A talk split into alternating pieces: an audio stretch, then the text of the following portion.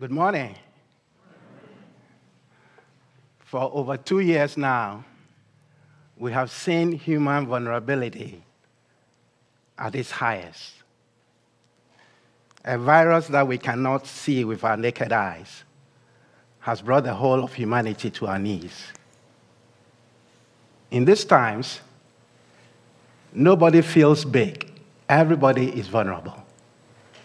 Whether you are the Pope, whether you are the Queen of England, whether you are the Prime Minister, all have succumbed to a tiny, tiny virus that only wants to live.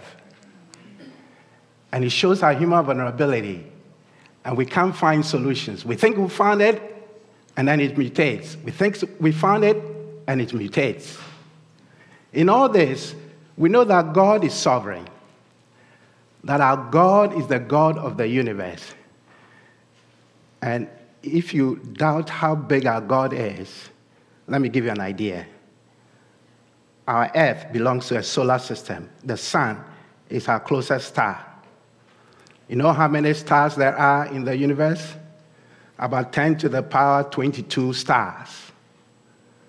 And some stars are 100,000 light year. A light year is the time, it, uh, the distance it takes for light that travels at 300,000 kilometers per second to reach you.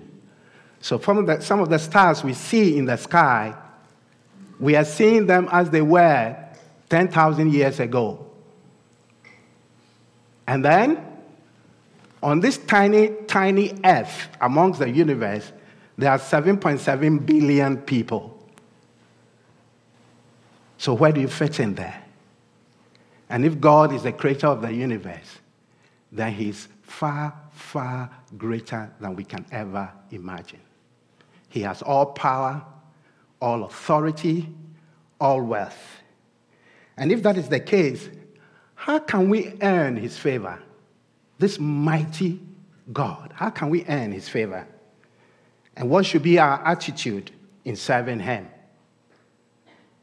He owes us nothing but we owe him all our lives.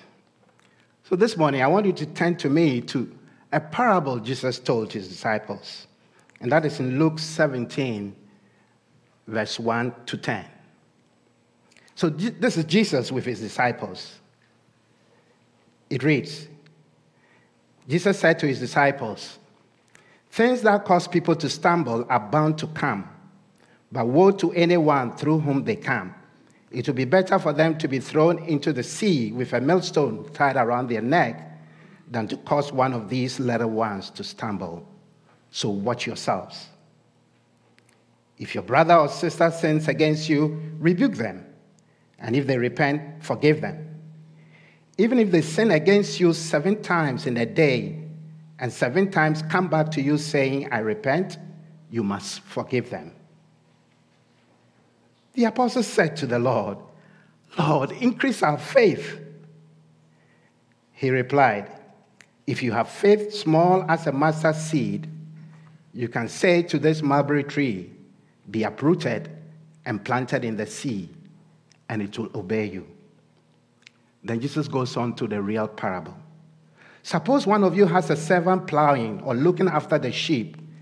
Will he say to the servant when he comes in from the field, Come along now and sit down and eat.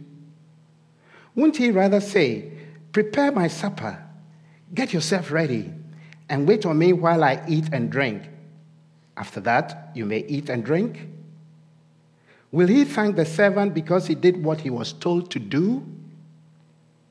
So you also, when you have done everything you were told to do, should say, We are unworthy servants we have only done our duty. Another translation says, We are unprofitable servants. We have only done our duty. So, in this encounter, we see Jesus interacting with his disciples.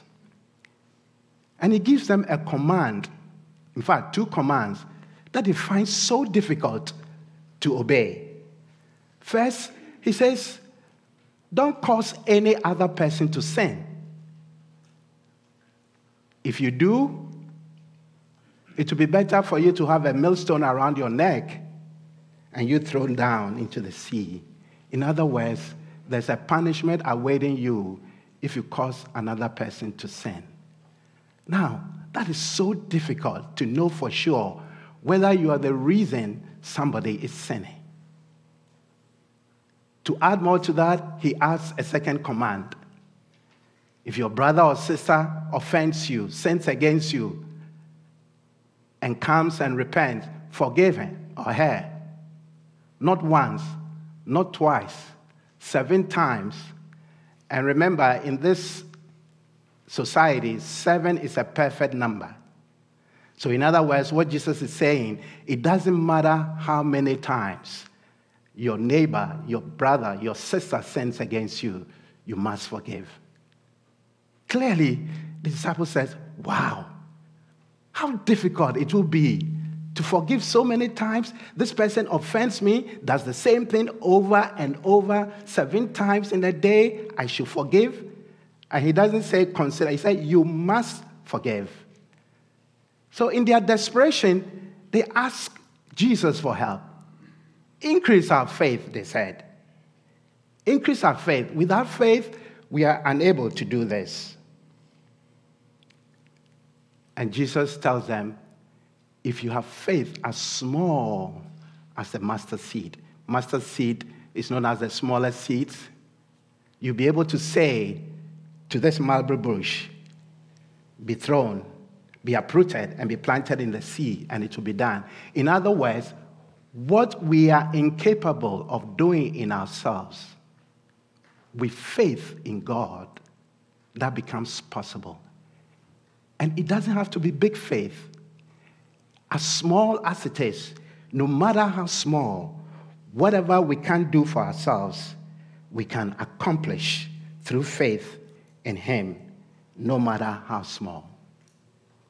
And Jesus realized that his disciples were were really exasperated. How can we follow this master? He's given us commands that are so difficult to obey. And he's talking about faith. We don't have faith, even however small. So he goes on to tell the parable of the unworthy servant or the unprofitable servant. And what we notice in this parable is that there are two people the master and the servant. And in Jesus' parables, you need to focus on the characters that are being described. The master here represents God, and the servant represents us, his disciples.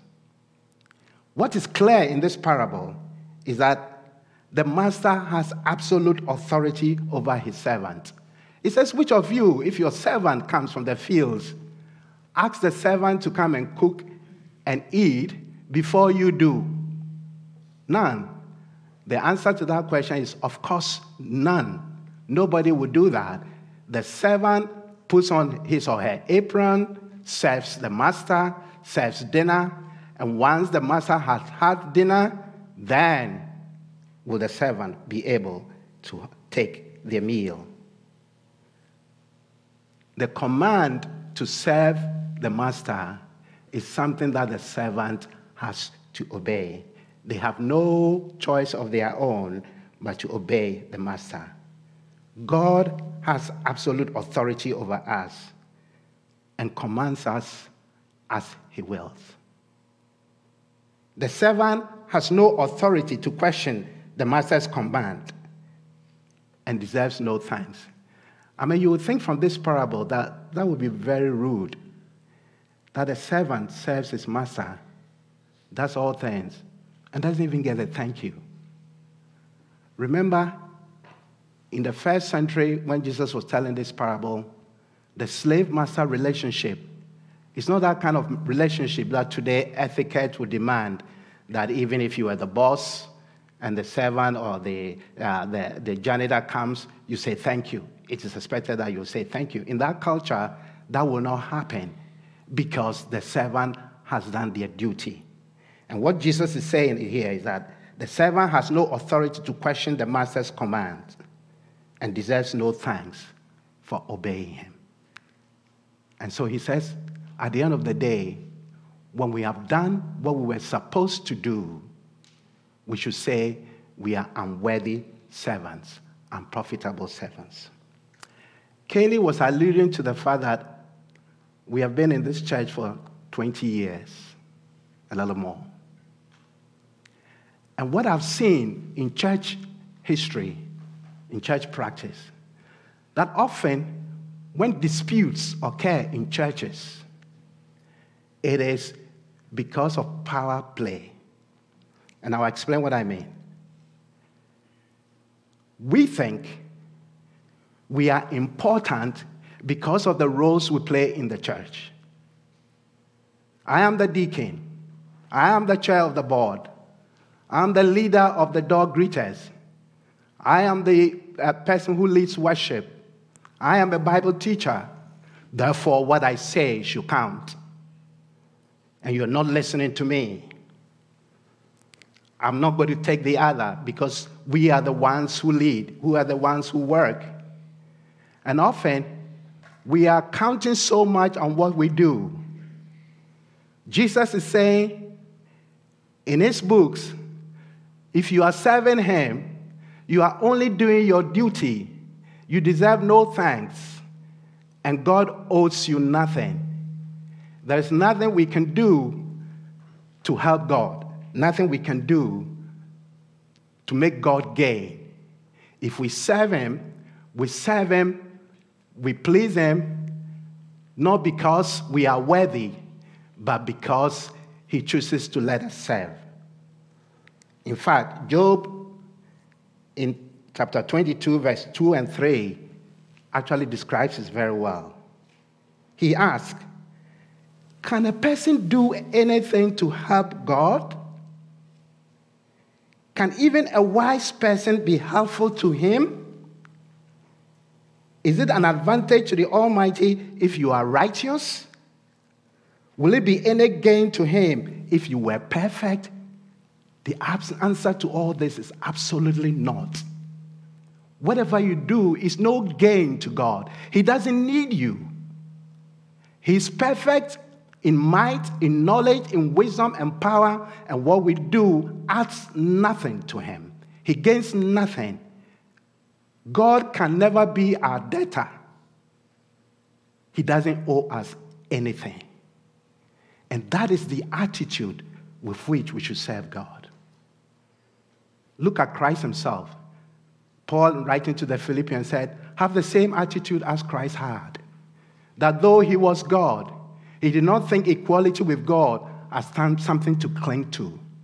Instead, he denied himself all the privileges and took the humble position of a slave and was born as a human being. And when he appeared in human form, he became obedient in death and died a criminal's death on the cross. That is the attitude Christ Jesus had, and that is the same thing we should have. David was getting old, and God had told David that the temple was going to be built not by him, but by his son, Solomon. And so before he died, David thought, I need to help my son by gathering all that is needed for the temple to be built. And in Chronicles, First Chronicles chapter 29, we are told that David said, And because of my devotion to the temple of my God, I'm giving all my own private treasures of gold and silver to help in the construction. This is in addition to the building materials I've already collected for this holy temple. I'm donating, listen, 112 tons of gold, 262 tons of refined silver to be used for the overlaying of the walls. And then he called the people to also donate then the family leaders and the leaders of the tribes of Israel and the generals and the administrative officers all gave willingly for the construction of the temple. And they gave 188 tons of gold, 10,000 gold pieces, 375 tons of silver, 675 tons of bronze, and 3,750 tons of iron. This is what people were given for the temple. And you think, is that not enough? And David, after they have brought all these, prays a prayer that I want us to read together. 1 Chronicles 29 13 to 17. He prays, Oh, our God, we thank you and praise your glorious name. But who am I? And who are my people that we could give anything to you? Everything we have has come from you, and we give you only what we you first gave us. We are here for only a moment, visitors and strangers in the land of our ancestors were before. Our days on earth are like a passing shadow, gone too, too so soon without a trace. O Lord our God, even the material we have gathered to build a temple to honor your holy name comes from you. It all belongs to you. I know, my God, that you examine our hearts and rejoice when you find integrity there. You know, I have done all this with good motives and have watched your people offer their gifts willingly and joyously. So much given, so much sacrifice so much David has given for the temple, and the people have given. And he says, Who am I that I should even give you anything? What I've given is only what you have given to me, and I'm giving back to you. If you have a gift, if you have a talent, if you, are a, you have a ministry, if you have a position, if you are serving God in any way, it is a privilege to serve God. He has given you the gifts, He has given you the opportunity, He has given you the open door to be able to serve. There's no room for pride, there's no room for boasting, and you are not helping God. You are not making Him gain. It is rather for your blessing. David had a heart and he was praying to God that his motives would be right despite all that he's given. So whether you're paying your, your tithes or you are bringing offerings to God or you are sacrificing your time and efforts for the work of God, remember that He owns everything and He owns you. So, what's the link between faith and what the disciples were doing in terms of the parable of the unworthy servant? You see, what Jesus was trying to tell them is that if you have a little faith, you will realize that you begin to be able to do things that you were unable to do for yourselves. So you be- begin to accomplish things for me. But watch out. Watch out. You are still unworthy servants. And what you do is not what gives you favor in my sight.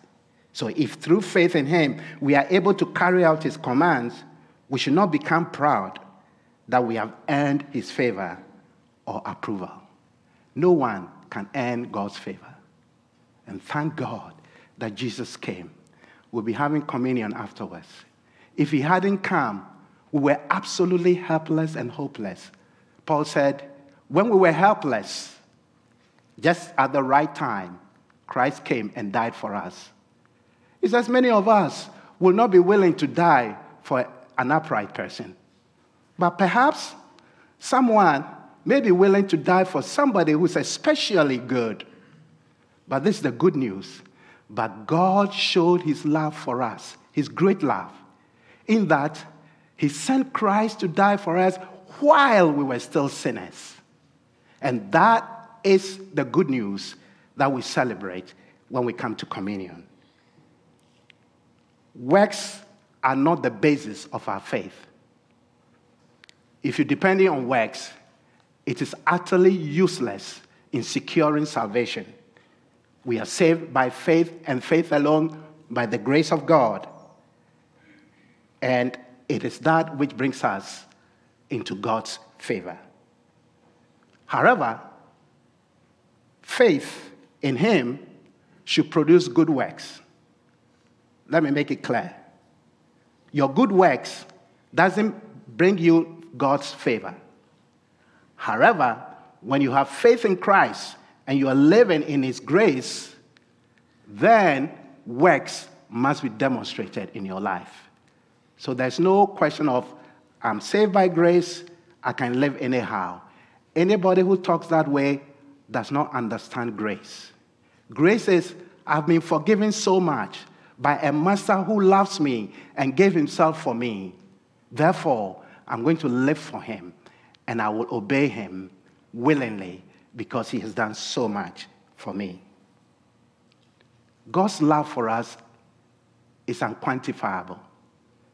And Paul, when he was writing to the Ephesians, he says, I pray that God will open your eyes to understand how long, how wide, how deep, how high the love of God is.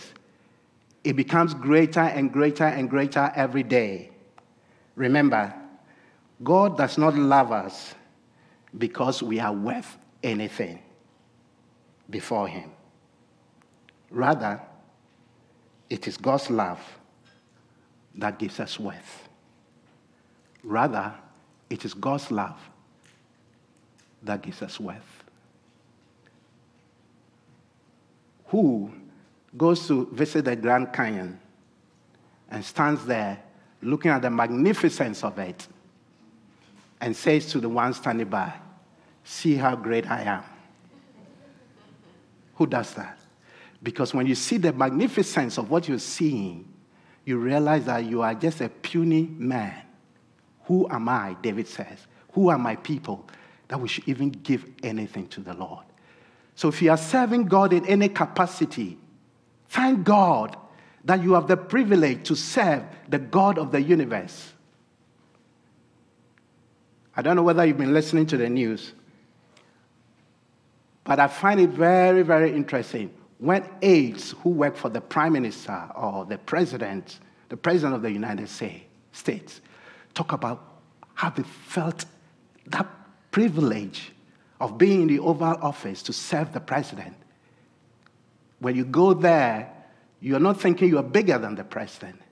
You're just, you're just fortunate to be there, to be counted amongst the whole population as worthy to serve the president. It is even more than that when we come to God, who is the author of life and the one who gives us all things. So I have some key questions for you this morning. What motives drive what you do? Think about it for a moment. Whatever you do, whether you're a mother, whether you're a father, whether you play music in the church, whether you serve coffee, whether you're the pastor, whether you sit on the board, whether you're a teacher, whatever you do, what motives drive what you do? And I want us to consider a few points. First, we should learn humility in service. Humility in service. And like I said, in church history, churches break up because leaders fight among themselves. It's power play. Everybody thinks they are important. Everybody thinks they know better and are not ready to listen to the other side. And conflicts come. We are the important people. We are the one who do this and that and that and that. And things must be done the way we want it. They've missed the whole point that serving God should be done in humility. Christ Himself gave us the example. He humbled himself and became obedient and died a criminal's death, a gruesome, humiliating death on the cross, so that you and I would become children of God. Number two, there's no place for boasting or power play. No place for boasting or power play. Point someone to me who is boastful of what he or she can do for God. And I would say that person has missed the whole point. Because what is it we can give to him that will make him better, that will make God stronger, that will make God increase? Job says, Can anyone help God? Even the wisest person, can they advise God? Not at all. Number three, respect our Christian leaders, but avoid celebrity or hero worship.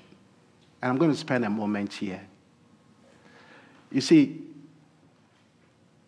the Bible tells us we need to honor our leaders and respect them. And there are people whom God has used mightily. You take the Apostle Paul, who wrote nearly uh, half of the whole New Testament. You take the apostles and what they've done, great, great missionaries, the Wesleys, the Spurgeons. They have done great work, and we should respect them. Our pastors, our great teachers in the Christian community, we follow their teaching, we are encouraged by them. But remember, after all these, they are mere men and mere women. And they have all the faults and the vulnerability that we humans have. And so it is a danger to put them on a pedestal and almost worship them as our heroes, as our celebrities. We live in an era when celebrity worship is, is, is so magnetic and so powerful that people will faint even before the celebrity appears. And, and, and that is eating itself into what we do, that we put people on a pedestal and worship them and not realize that no matter who they are, the Paul, Paul said, if anybody comes and preaches a different gospel, it doesn't matter who it is, may that person be cursed. Christ is the one we worship. Let us avoid hero worship. And I've seen that faith of many people really seriously endangered because somebody they respected, somebody they put on a pedestal, somebody they looked up to somehow has disappointed them. And that happens because we fail to realize that we are only human beings. God is sovereign.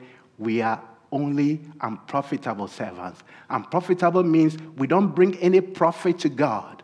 He owes us nothing. He cannot be our debtor but we owe him all our lives.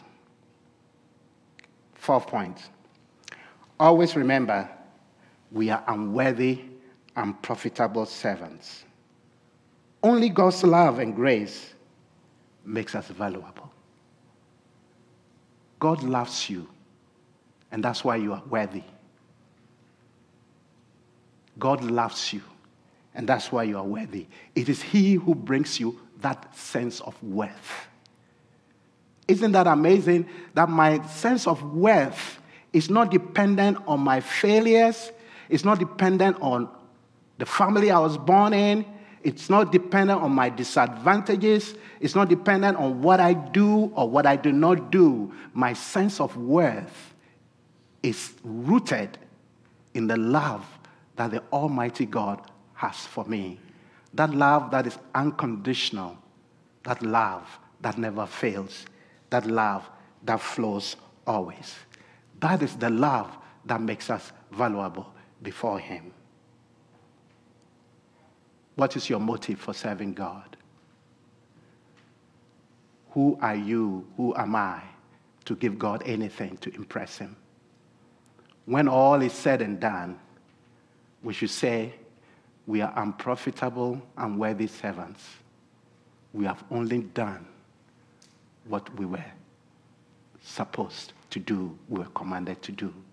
In that humility, you'll find blessing. In that humility, you see God at work. In that humility, you find that faith that makes it possible to do the impossible, to love your neighbor, to forgive and forgive and forgive and forgive, and not to cause others to sin. Pray with me, please. Heavenly Father, we thank you for who you are. You are sovereign, you are supreme, you are almighty, you are omnipotent, you are omniscient. Your will equals your power. Whatsoever you will, you do, and no power on earth in heaven can thwart your purposes. You are the potentate of time and space. Time and space are no limitations to you. What a privilege, Lord, that we can become your children. Lord, may we realize the God whom we serve, that you owe us nothing, but we owe you all our very lives. Thank you for loving us, for in loving us, You have made us valuable. Lord, may we be humble in service and may we look to you all the time as we serve dutifully, in humility, with no boasting, with no feeling that we have done it all, but to give you all the praise and the glory. In Jesus' name, amen.